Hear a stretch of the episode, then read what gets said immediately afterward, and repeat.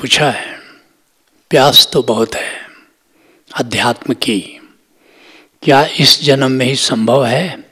कृपया कुछ कृपा करिए। आध्यात्मिक यात्रा पर लोग आते हैं। बुद्धत्व की बड़ी जल्दी मच्छी रहती है।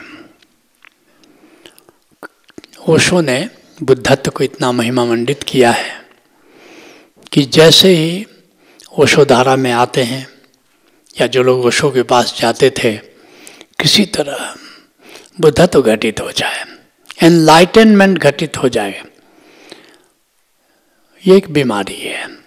इसका नाम है एनलाइटनमेंटाइटिस एनलाइटेंड हो जाने के, बहुत लोग तो अपने को घोषित भी कर देते हैं, मैं एनलाइटेंड हो गया। मेरे पास एक माँ आई उसने कहा, लोग मुझे कह रहे हैं कि मैं एनलाइटेंड हो गई हूँ। आप क्या कहते हैं? मैंने कहा कि, लोग सर्टिफिकेट तुमको देंगे? अंधे सर्टिफिकेट देंगे कि आँख वाला है? उन्होंने कहा, इसलिए तो आपके पास आई हूँ कि आप अगर सर्टिफिकेट दे देंगे तो मुझे भी लगेगा कि मैं एनलाइटनमेंट हो गई हूँ। हमने कहा, एक बात बताओ एनलाइटनमेंट तो अल्टीमेट अवेयरनेस है। ओशो ने कई प्रकार के अवेयरनेस बताए हैं। कुछ मैं तुमको बताता हूँ। ऑब्जेक्टिव अवेयरनेस है एक्टिव अवेयरनेस है पैसिव अवेयरनेस है सब्जेक्टिव अवेयरनेस है टोटल अवेयरनेस है जस्ट अवेयरनेस है डिवाइन अवेयरनेस है। इसमें से कितने अवेयरनेस का तुमको अनुभव हुआ है? बोले, इसमें से तो एक का भी नहीं हुआ है। उनकी तुमको अल्टीमेट अवेयरनेस फिर कैसे हो गया? एक काम करो, तुम ध्यान समाधि कर लो।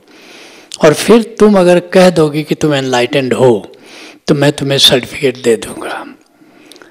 उसने, उन दिनों नौ दिन की ध्यान समाधि होती थी। नौ दिन उसने किया। हमने कहा हाँ बताओ, माँ, क्या ख्याल है तुम्हारा? उसने कहा, मुझे तो एनलाइटनमेंट के ई का भी पता नहीं है। बड़ी जल्दी में लोग होते हैं। लेकिन याद रखना, निश्चित अध्यात्म की मंजिल तो कोई नहीं है, लेकिन पड़ाव है। एनलाइटनमेंट भी पड़ाव है। और एनलाइटनमेंट के भी कई चरण हैं। जैसे पहला एनलाइटनमेंट क्या है? मैं आत्मा हूँ। मैं देह नहीं हूँ, मैं आत्मा हूँ। इसको कहते हैं आत्मज्ञान। लेकिन इसके बाद दूसरा एनलाइटनमेंट क्या है? अद्वैत ज्ञान। अर्थात मैं आत्मा हूँ। भगवान महावीर कहते हैं मैं आत्मा हूँ। हो गई बात। लेकिन अगला तल क्या है? मेरी आत्मा अस्तित्व से अलग नहीं है। मैं अस्तित्व का अंश हूँ। मैं अस्तित्व का हिस्सा हूँ। उससे भिन्न नहीं, अभिन्न हूँ। इसको कहते हैं अद्वैत ज्ञान।